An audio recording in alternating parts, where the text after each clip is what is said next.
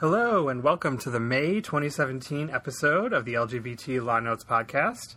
I am Matt Skinner, Executive Director of Legal, the LGBT Bar Association of Greater New York. With me, as always, is Professor Art Leonard of New York Law School, now the Robert F. Wagner Professor of Labor and Employment Law at New York Law School. Uh, the chief editor and writer of LGBT Law Notes, the most comprehensive monthly publication covering the latest legal and legislative developments affecting the LGBT community here and abroad. First up this month, we already discussed uh, this month's cover story and last month's podcast, but there's maybe a few details you can add before we move on to something else, Art? Yeah, uh, one thing, of course, is that uh, what happens after the Supreme Court sends the case back to the Fourth Circuit. And uh, the Fourth Circuit, uh, in this Title IX case, uh, now has sort of had the rationale for its original panel decision pulled out from under it because the Trump administration withdrew the Obama administration's interpretation of Title IX, but didn't substitute anything in its place. They said it needs more study. Uh, so basically, the task for the Fourth Circuit now is to treat the appeal by GG from uh, the trial judge's dismissal of his Title IX claim on the merits without deferring, because there's no administrative interpretation to defer to. Uh, so uh, presumably the Fourth Circuit will be considering that. Uh, in the meantime, uh, our uh, cover story for this month includes that one of the judges, Andre Davis, issued an opinion sort of attached to that short notice that you know they were dissolving the existing injunction. Uh, that was granted uh, by the trial judge in response to their prior panel ruling. Uh, and the injunction really doesn't matter for much anymore anyway because uh, Mr. Grimm has graduated and we're not aware that there are any other transgender students at the Gloucester County School who are asking to use the restrooms. Uh, so at the moment it's just a, a legal question. Uh, but Judge Davis praised the case, uh, praised uh, Gavin Grimm for bringing the case and for being a spokesperson for civil rights, being a leader, he said for civil rights. It's pr- pretty something to have a federal court of appeals judge hail you as a high school senior, as a civil rights leader. And uh, I think we should take note. You know, we talk about these cases, uh, and uh, we don't always have a lot of time to talk about the plaintiffs as individuals, but the plaintiffs in LGBTQ rights, civil rights litigation are heroes and they're putting themselves forward. They're putting themselves out there. They're being much more open than perhaps they would have been in their private life, uh, and they're taking one for the team. You know, they're taking on the, the burden of being a representative uh, for uh, a very large group of diverse people. So, uh, and he was also recently named to the Time Magazine 100 right, most, most influential, influential, people. Yeah, pretty that's, cool. That's pretty amazing. Yeah. Uh, and meanwhile, on the on the underlying issue of whether federal sex discrimination laws uh, violate, uh, uh, rather, sexual orientation violates federal sex discrimination laws, or gender identity violates federal sex discrimination laws, we have lots of moving parts going on. Uh, in April the Fifth Circuit Court of Appeals heard oral argument on the challenge to uh, the uh, nationwide injunction that was given by a federal district judge in Texas enjoining uh, the enforcement of Title IX in gender identity cases. So we should be having a decision on that before too long, although it's possible because uh, the Trump administration is changing its interpretation of Title IX that that will be considered moot. Uh, we do have en banc petitions on file on the sexual orientation issue in the Second Circuit, in the Christiansen case, and in the Zarda case, and in the Eleventh Circuit in the Evans case. Chances are very good that uh, we'll get en banc hearings in both circuits.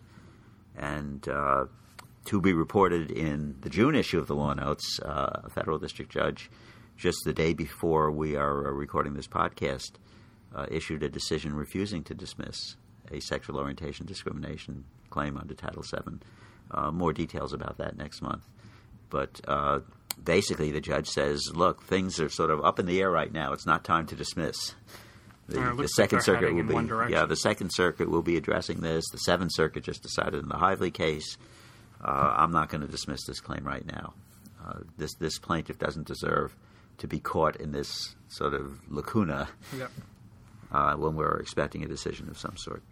Uh, so that's going on, and then of course the the case you wanted to start with. Yeah, uh, we have our today. first uh, ruling under the Federal Fair Housing Act uh, to really extend its protections to sexual orientation and gender identity uh, out in Colorado.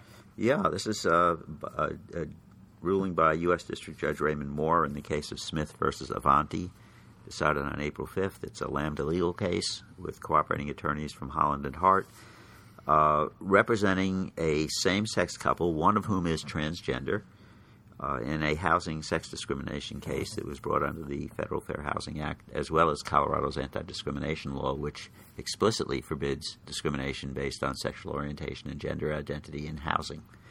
Uh, the Fair Housing Act, which dates back to the 1960s, banned sex discrimination. Uh, during the Obama administration, toward the end of the Obama administration, when they were reacting to cases like Windsor and Obergefell, uh, a lot of the agencies uh, followed the lead of the EEOC in opining that the sex discrimination laws that they enforced would also cover sexual orientation and gender identity. And uh, the Department of Housing was one of those departments. Whether under its current leadership that will continue to be their view is a question one could debate. But meanwhile, it was really important to get some judicial precedents on the matter.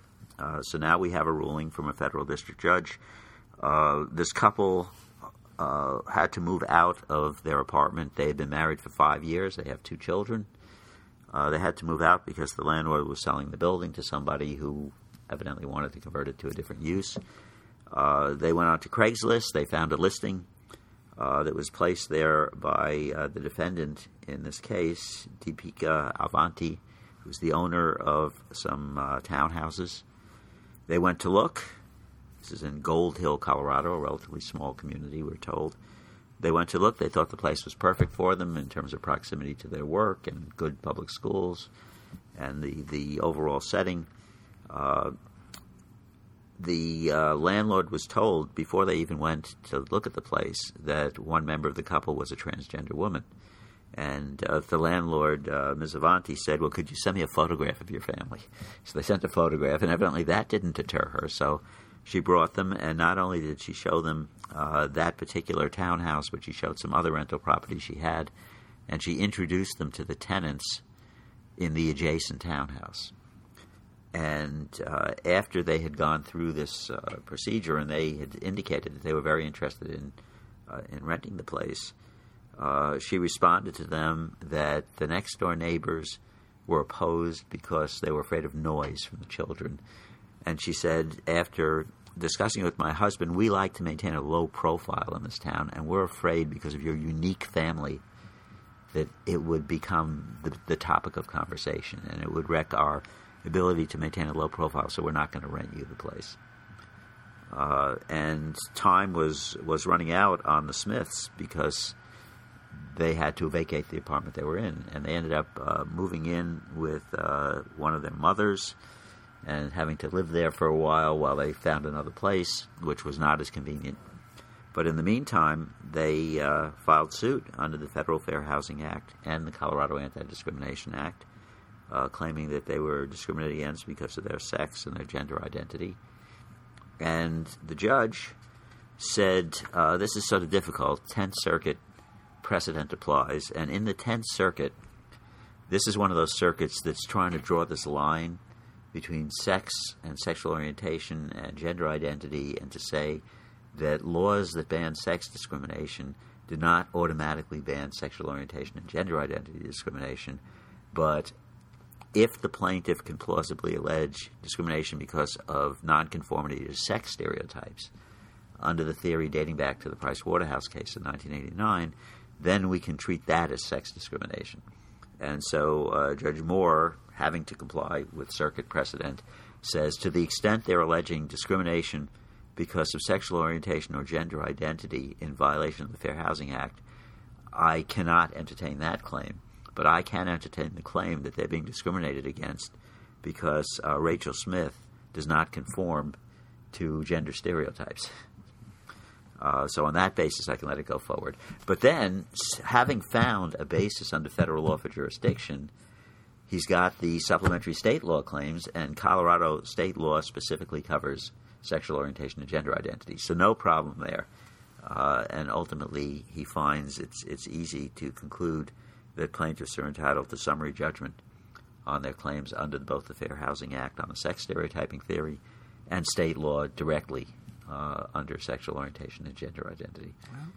And both sexual orientation and gender identity because uh, both spouses identify as women, Yep. both the transgender woman and the cisgender woman who is a lesbian. So it's a lesbian marriage involving a transgender woman. A modern family.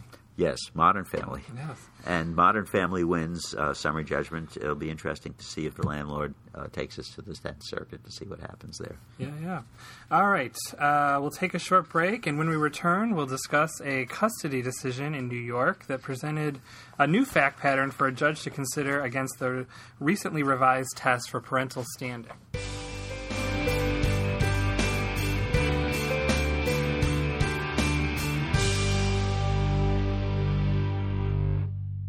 All right, we are back. A Manhattan judge ruled against a woman who went to court to prove that she should be considered a legal parent to a child adopted by her former same sex partner. Can you tell us about it, Art? Yeah, this is uh, a ruling by Justice Frank Nervo in Supreme Court, New York County, involving uh, a couple who are identified in the opinion only by their initials. Uh, but there is uh, there is press reporting about the case, which includes their names. Kelly Gunn and Circe Hamilton. Kelly Gunn and Circe Hamilton. Uh, so Hamilton is the adoptive parent of a child from Ethiopia, and uh, she and Gunn had been partners for several years, uh, but their partnership broke up before this adoption took place. It, it seems they had uh, talked about adopting. They had planned to adopt the child, although uh, from the evidence recited by Judge Nervo from extensive hearings that he had in this case, uh, uh, Ms. Gunn had expressed reservations about the plan. But at any rate, uh, they uh, they had a written uh, partnership agreement which they executed early in their partnership. But then, when they decided to split up, they executed a new agreement under which there was division of assets and uh, payments and all sorts of things. And it wasn't until 10 months later, after they executed the document dissolving their partnership, that Hamilton was contacted by the adoption agency about the availability of this Ethiopian youngster. Uh, and she went ahead with the adoption.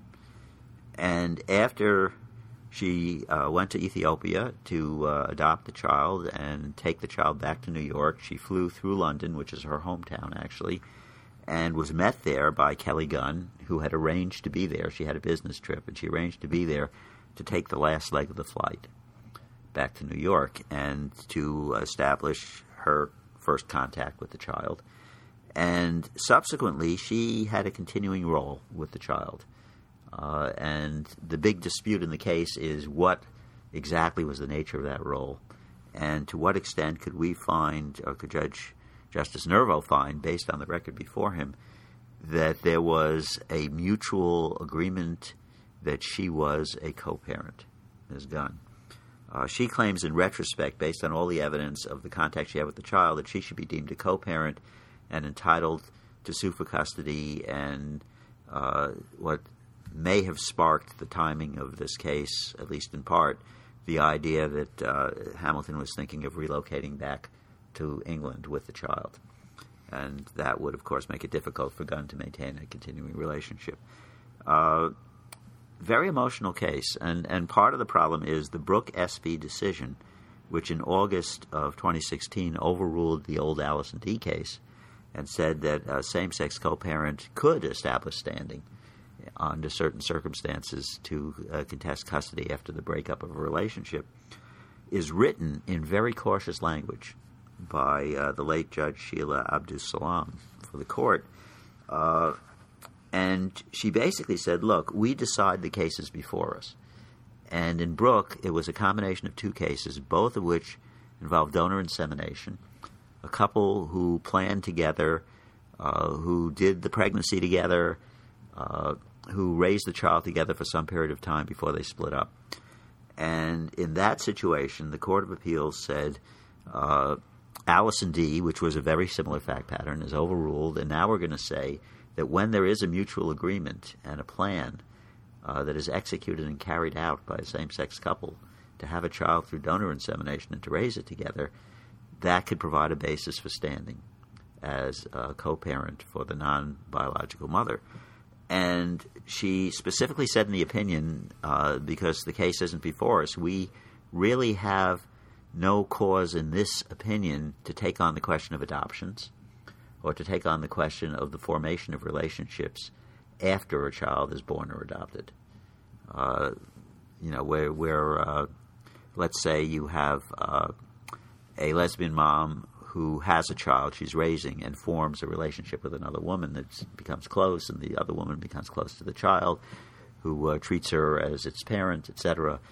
Well, that's a different fact pattern. That's a different set of facts. And uh, in this Brooke SB case, uh, the court said we're not analyzing those facts. We're analyzing these facts. On the other hand, they overruled Allison D.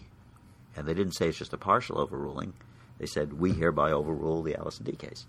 Uh, so clearly, the Court of Appeals is open to arguments about other factual situations. They just haven't decided Yeah. them yet. I think they wanted to see how the, have the lower courts Right. sort of develop the law and What's going to arise? Yeah. What questions? And and so Justice Nervo was faced with a situation where the facts before him do not map the facts in Brooke SB, because in this case, uh, although these women did have a plan while they were partners to have an adoption, and specifically to adopt a child from outside the United States, uh, they had a plan, but the plan was not executed before they split up. And the child was not adopted by both of them. It was just adopted by Ms. Hamilton uh, a significant period of time after the breakup. Uh, when she brought the child back, Kelly Gunn forms a relationship with the child, uh, be- becomes emotionally attached to the child, uh, is performing some of what you might describe as parental type functions with respect to the child, but is not specifically and openly identified as a co parent. And in fact, Ms. Hamilton describes her as a godmother or a close friend who is assisting at various times. And, you know, this is heavily disputed. This case went uh, for an extended hearing. Uh, what happened is two days after Brooke SB was decided, just two days after it was decided, Kelly Gunn filed her motion with the court uh, seeking emergency temporary relief to enjoin Hamilton from taking the child to London and seeking a uh, determination of custody and visitation rights. And uh, the case was initially assigned to a motion judge who granted the interim relief and then uh, assigned for trial to uh, Justice Nervo, who And held say, lengthy Justice- hearings. Uh, Justice Nervo is a member of Legal, yeah. by the way. So he's not someone who Sort of doesn't creature. He's not hostile. gay people. He's not hostile to same-sex parents Yep. or anything. So, and and he, in stating his conclusion, he says, upon the presentation of the evidence of both parties, over 36 days of testimony, constituting a hearing transcript of 4,738 pages, 215 exhibits on behalf of petitioner, that's Gunn, 126 exhibits on behalf of respondent Hamilton. The court finds the petitioner has on numerous occasions stated that she did not want to be a parent and gave no indication to either respondent, Hamilton, or third parties that she either wanted this role or acted as a parent. That is, based on all the testimony presented, Justice Nervo came to the conclusion that until she filed this lawsuit, she had never claimed any right to be a parent. Uh, that's his conclusion based on the evidence. Therefore, he wrote, she has failed to establish by clear and convincing evidence that she has standing as a parent under Domestic Relations Law, Section 70, as established in matter of Brooke SB. And in Brooke SB, the court said the standard has to be clear and convincing evidence. We're not going to allow someone who is not uh, formally, legally related to the child to step in on the basis of merely a preponderance of the evidence to place in question the best interest of the child as to who should be their parent. I mean, that's because we have constitutional issues lingering in the background about the constitutional due process rights of biological parents, which is always sort of in the background, even if it isn't discussed. Mm-hmm. There has to be a pretty substantial showing of a justification to invade that autonomous right of the parent to raise their child. and requiring a, a parent to prove that it's in the best interest of the child not to recognize someone else uh, as a co-parent or to have legally enforceable visitation rights, there has to be some level of standing attached. Uh, you, you, don't want someone whose relationship is based on being a babysitter or just a good friend or something like that. It has to be more. Uh, Gunn presented evidence that the nature of her relationship was more than just a babysitter. I mean, it's clear that she she had a much stronger, much deeper relationship with this child, and a relationship that was tolerated to a large extent by the child's legal parent. But it's not based on an agreement as such. And to, the, to, to Justice Nervo, this was a key point. He said he accepted the argument by Hamilton that once their relationship dissolved and they executed their separation agreement and they untangled their finances and their property ownership and everything else, he said any joint plan died at that point as well. And in fact, when Hamilton got word from Ethiopia that there was this child that she could adopt, uh, she let Gunn know, and Gunn, Gunn encouraged her, but did not at that point say, "Let's do it together," or "I want to be the parent to this child as well."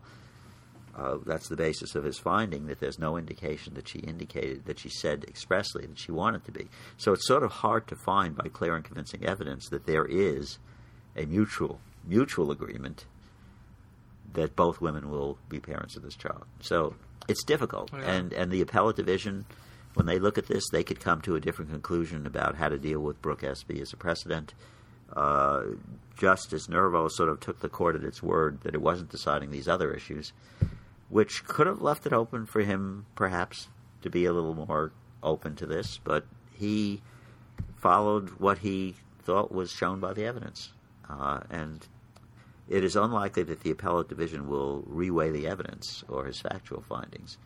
Uh, so the question will be what is the legal significance of the factual findings? What is the legal significance of the factual distinctions between this case and the two cases in Brooke SB? Are the distinctions significant enough to justify a different result, which is what Justice Nervo seemed to believe?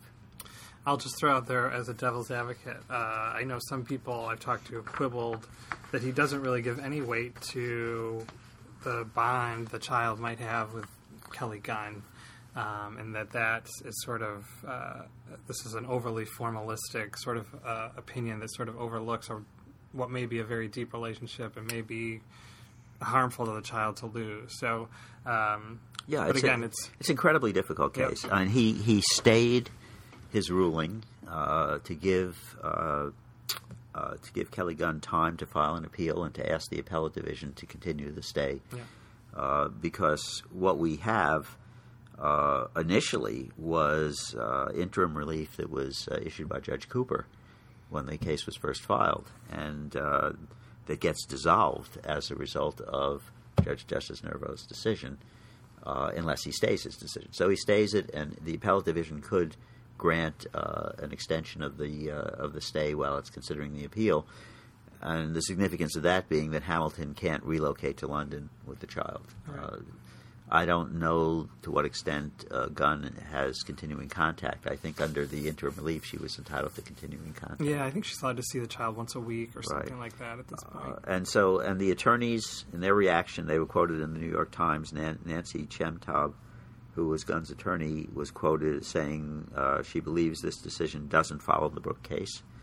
And Bonnie Rabin, who was one of Ms. Hamilton's lawyers, uh, said the ruling should allay concerns that a trusted caretaker taker could suddenly claim parental rights under the state's expanded definition of marriage. That's how the Times summarized her comment and quoted her, that would be scary to parents.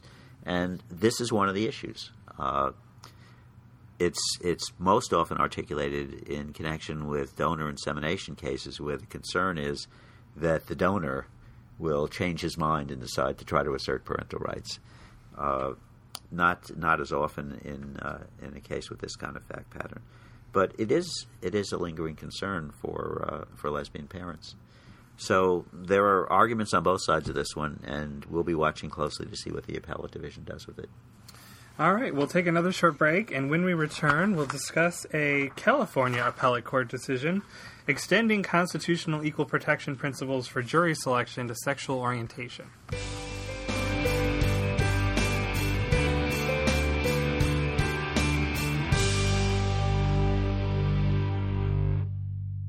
We are back. A California appellate court followed the lead of the federal uh, Ninth Circuit Court of Appeals and extended what are known as Batson challenges, traditionally limited to race and gender, to sexual orientation.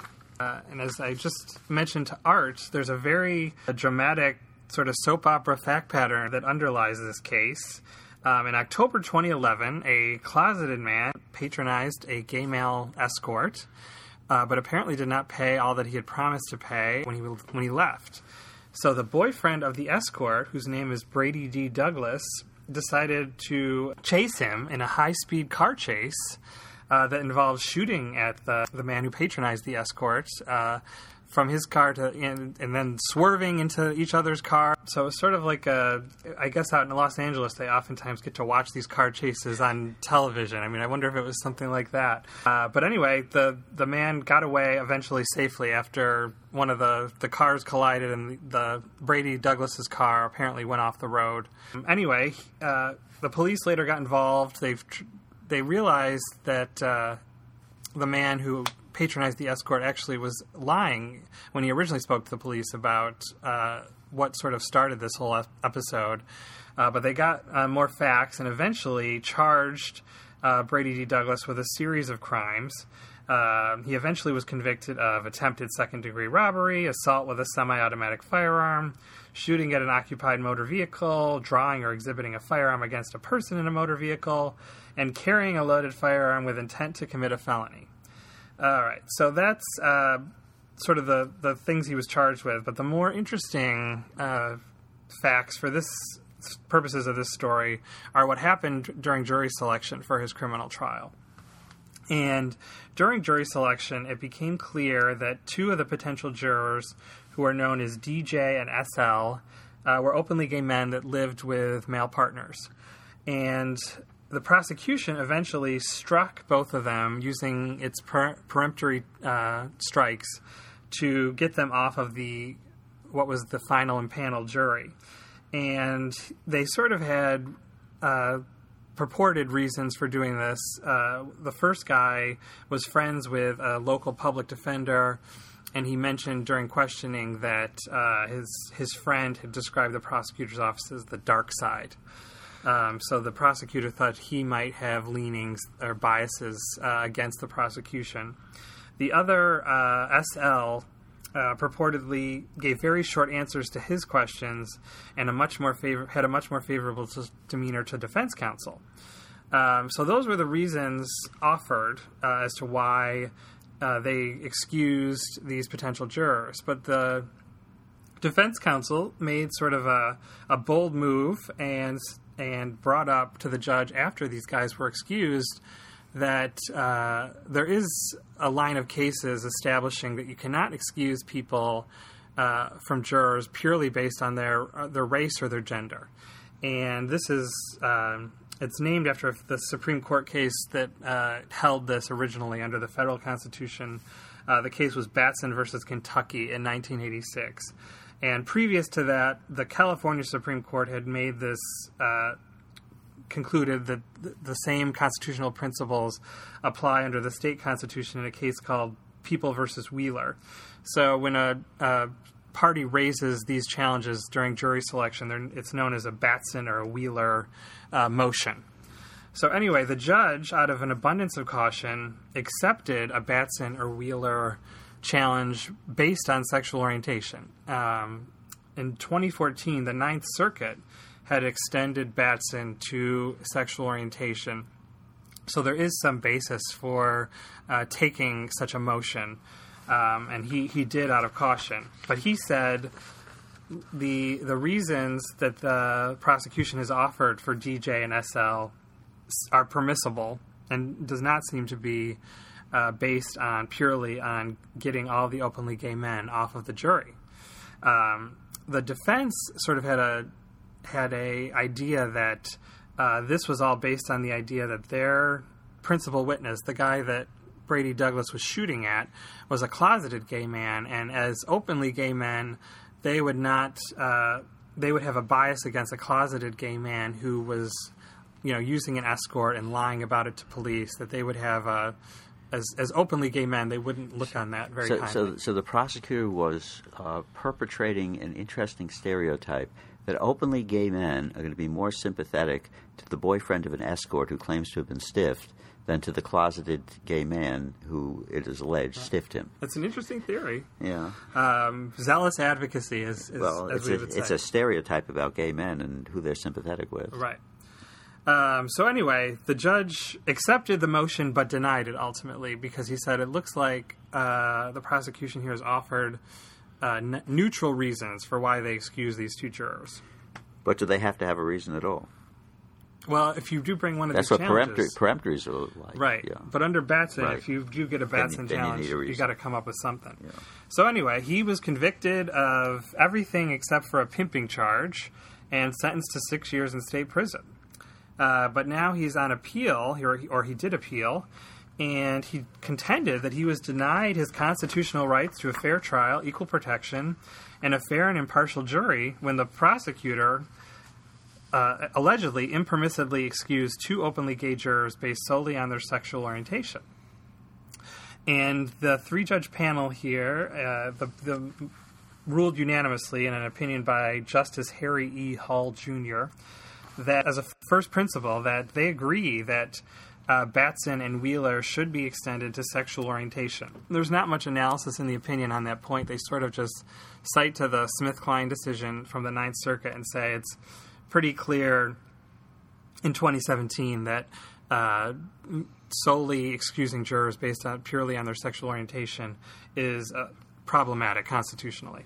But they spend much more of the opinion determining whether the trial court erred in concluding that the proffered reasons were non discriminatory.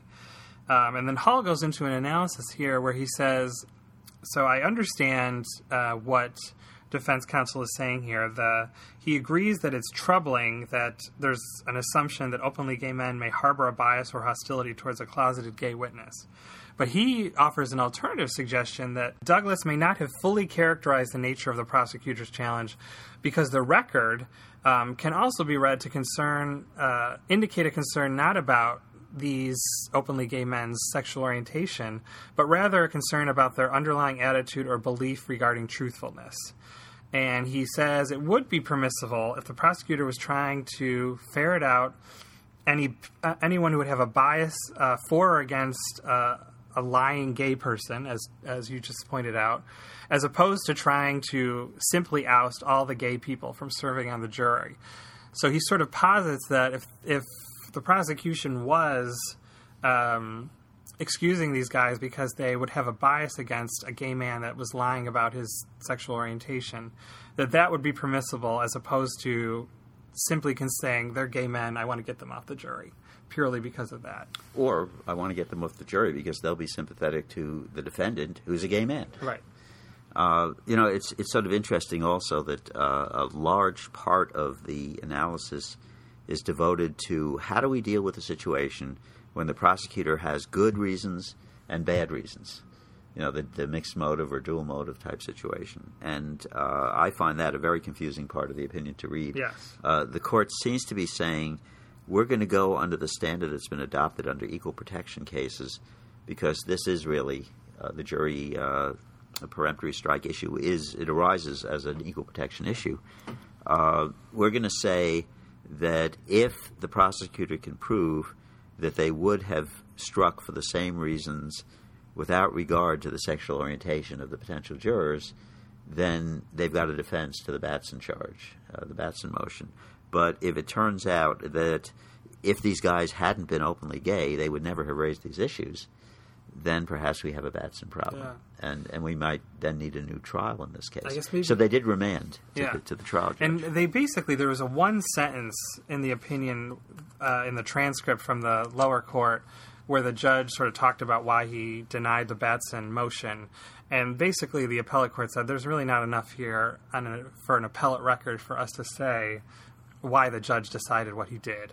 So they said we're going to send it back. We're going to err on the side of caution here and send it back for uh, for them to, to provide some more analysis and explanation of what happened here. But we can't conclude on appeal what whether this was permissible or impermissible. And then they went through a variety of options on remand for the ways that courts have considered whether there are when there are both neutral and impermissible reasons for excusing a juror. And they ultimately endorse what's called the the mixed motive or dual motivation approach. And under that approach, after a defendant makes a prima facie showing of discrimination, the state may raise the affirmative defense that the strike would have been exercised on the basis of the neutral reasons and in the absence of the discriminatory motive. So it looks like here on remand, the, the prosecution has something, some neutral reasons for both of these guys getting excused. Well, well, certainly the juror who referred to the prosecution based on what his friend told him as the dark side. Unless, you know, when he goes to Star Wars movies, he customarily roots for Darth Vader. you know. Yes. Maybe he likes the dark side. We don't know. But the, but the point is that uh, the trial judge is going to have to take a second run at deciding this Batson motion. And if they decide that these two jurors were unconstitutionally disqualified, they're going to have to retry Douglas. maybe just to add a little more background, uh, but basically this uh, this whole system arose from the situation in oftentimes in the South where black defendants would get tried for crimes and the prosecution would uh, excuse all black jurors from the jury uh, the juries. And it would lead to a situation where black defendants would you know have unfair trials because they were not really entitled they were not allowed to have black jurors on the juries and, and therefore denying them a fair trial Uh, They, I mean, the the idea is you're entitled to a jury of your peers, and if all uh, people who are of the same racial group as you are excluded, then how can you say that it's a jury of your peers? yeah. So uh, we'll see what happens on remand here. An interesting extension of constitutional prin- principles to sexual orientation. Yeah, and uh, and I think it would be an episode of a good episode for some TV lawyer show. Yeah, I know. You know, and uh, they can stage Especially the the, car chase, the car yes. chase, and the whole thing. All right. Uh, we will take our last short break, and when we return for our of note segment, we'll discuss why Roy Moore is back in the news.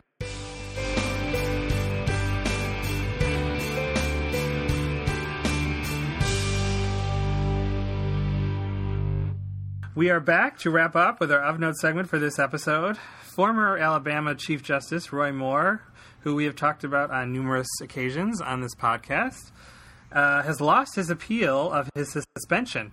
But there is hope for Roy Moore fans for another comeback. Can you tell us why, uh, Art? Yeah, because Roy Moore remains intensely popular with uh, his particular segment of the Alabama population, and he has decided to run for the U.S. Senate. Uh, although, if he doesn't get enough uh, petition signatures by May 19th, he may fall short. Uh, because uh, the interim senator who was appointed by Governor Bentley before Governor Bentley resigned over a sex scandal, uh, Luther Strange, whose name will be familiar to people who were following the marriage equality litigation in uh, Alabama because he was the defendant as Attorney General. Musical chairs. in Musical chairs in Alabama. It's the same handful of guys, Yes. you know, who uh, who hang out under suspicious circumstances, according to some blogs and uh, and websites. But at any rate, uh, so Roy Moore reacted to that first decision back in January 2015 when the federal district judge uh, Callie Granade ruled that the Alabama Marriage Amendment and the Alabama Marriage Protection Act were both unconstitutional. Uh, he went to work doing everything he could to try to prevent that federal district court decision from being implemented to the point of, in his secondary role, his primary role as Chief Justice, his secondary role is like the chief administrative judge of the Alabama court system. He sent a directive out to the uh, probate judges you do not issue marriage licenses to same sex couples because our court, the Alabama Supreme Court, has said they're not allowed to get them. And uh, he he was basically defying the supremacy clause, the proper role of the administrative judge, and so forth. And uh, all kinds of ethical charges were laid against him. And the special court of the judiciary, which decides judicial ethical issues, suspended him from office for the remainder of his elected term. Uh, so uh, the governor appointed an acting uh, chief justice. And in the meanwhile, Moore has a right to appeal this decision to the Alabama Supreme Court, of which he had been a member. And not surprisingly, all of his former colleagues on the Alabama Supreme Court recused themselves from the case. So they had to come up with an alternative Alabama Supreme Court to decide this case, which is why in, in our headline of the story, we say Roy Moore loses reinstatement appeal before quote unquote Alabama Supreme Court. It's uh, not your typical voters, Alabama Supreme Court, which is an elective body. Uh, what they did was uh, the governor and uh, the acting chief justice got together and they set in motion a procedure to put together a list of all the retired judges in Alabama who were still considered competent to sit. You know, at some point, I mean, how many of these people are, you know, past it? Yeah. So the people who they felt still had their wits together and were physically able to sit. And then they did a lottery and they drew the first seven names, and that's going to be the substitute Supreme Court. So the substitute Supreme Court considered uh, the arguments that uh, Roy Moore made on appeal, and they dismissed all of them. They found that the uh, Court of the Judiciary had been done a thorough and complete job of analyzing the record and of adopting reasonable interpretations of the ethical rules and applying them to Moore's situation, and they upheld the suspension. He, of course, publicly inveighed against the result. One of his arguments had been that the Supreme Court had no jurisdiction, and the uh, Court of uh, the Judiciary had no jurisdiction, and you know all kinds of arguments. He was trying to uh, throw a lot of sand in the air. So now he's uh, he held a press conference uh, shortly after the opinion came out, and he said he's decided to run for the Senate. I mean, he could have decided to run for governor, uh, but I think he tried that once before, unsuccessfully. I think you have to wait a little longer. Yeah. I think the Well, uh, a, a substitute was appointed for Bentley, and so there'll be a special election for a new governor too coming up, and uh, the substitute is is no prize either because she just signed into law a, a bill that allows adoption agencies to refuse to let gay couples adopt if the adoption agency has religious objections to homosexual marriage and homosexuality. It's you know par for the course in Alabama. But thankfully, we did not get the religious liberty order everyone was fearing uh, from Trump yesterday. Yeah, now you're anticipating the June issue of Law Yeah. Notes, but uh, rumors were swirling that the executive order draft that was leaked in February was the model for a draft that the president was going to sign on National Prayer Day. Uh, when he had all of the his favorite right wing religious types at the White House for a breakfast, uh, and he pulled a switcheroo on everybody. It seems uh, he was not willing to sign that one. Instead, he signed one that the ACLU concluded after some analysis was so harmless that they're not going to file suit. He basically said to the IRS, look, be a little lax in enforcing that provision that says uh, religious organizations can't participate in political activities. And you know what? They've been a little lax. That was uh, an amendment to the tax code that was put forward by Lyndon Johnson way back when he was majority leader of the Senate in the 1950s. Uh, that uh, religious organizations with a 501c3 non uh, tax exempt status may not endorse candidates or engage in substantial overt political activity, or they would uh, endanger their tax exemption. It seems that only one church in the intervening more than half a century that this provision has been in effect has ever lost their tax exemption for outrageous electioneering right there on the pulpit in favor of a particular candidate. Uh, and the only other religious organization that has been investigated is a liberal church that was charged with uh, uh, engaging in uh, political activities in support of some liberal candidate.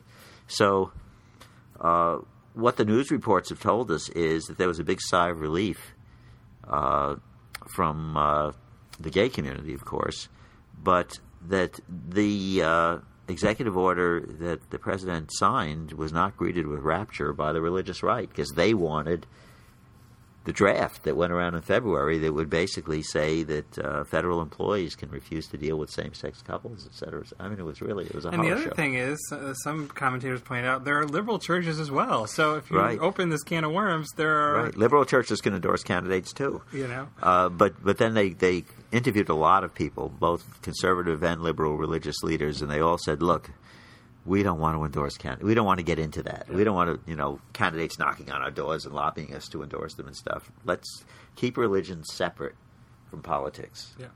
and with the exception of uh, some, mainly some very hard right uh, religious groups, evangelical groups, and stuff like that, they want to stay out of politics. They don't want to mingle in it. Yeah. After all, what did Christ say on the subject? Render to Caesar what is Caesar's, and to God what is God's. And that's, Although- that underlies the whole concept of separation back- of church and state. to bring this back, Roy Moore is not someone who thinks like that. Roy, Oh, no, Roy no. sees uh, no separation between church and state, which is why he got in so much trouble. Right, because he considered Alabama a theocracy, and the Alabama Supreme Court was the definitive expositor of Scripture. All right. On that note, uh, we'll call it a we'll call it a podcast. That's all the time we have. Thanks for listening. To read the latest issue of Law Notes, please become a member of Legal or a Law Notes subscriber by visiting www.le-gal.org. This and future podcasts can also be found online in iTunes or at legal.podbean.com. Please take a moment to give us lots of stars there if you like the podcast. Follow Legal on Twitter at LGBTBarNY or like us on Facebook. Thanks again, and we will see you in June.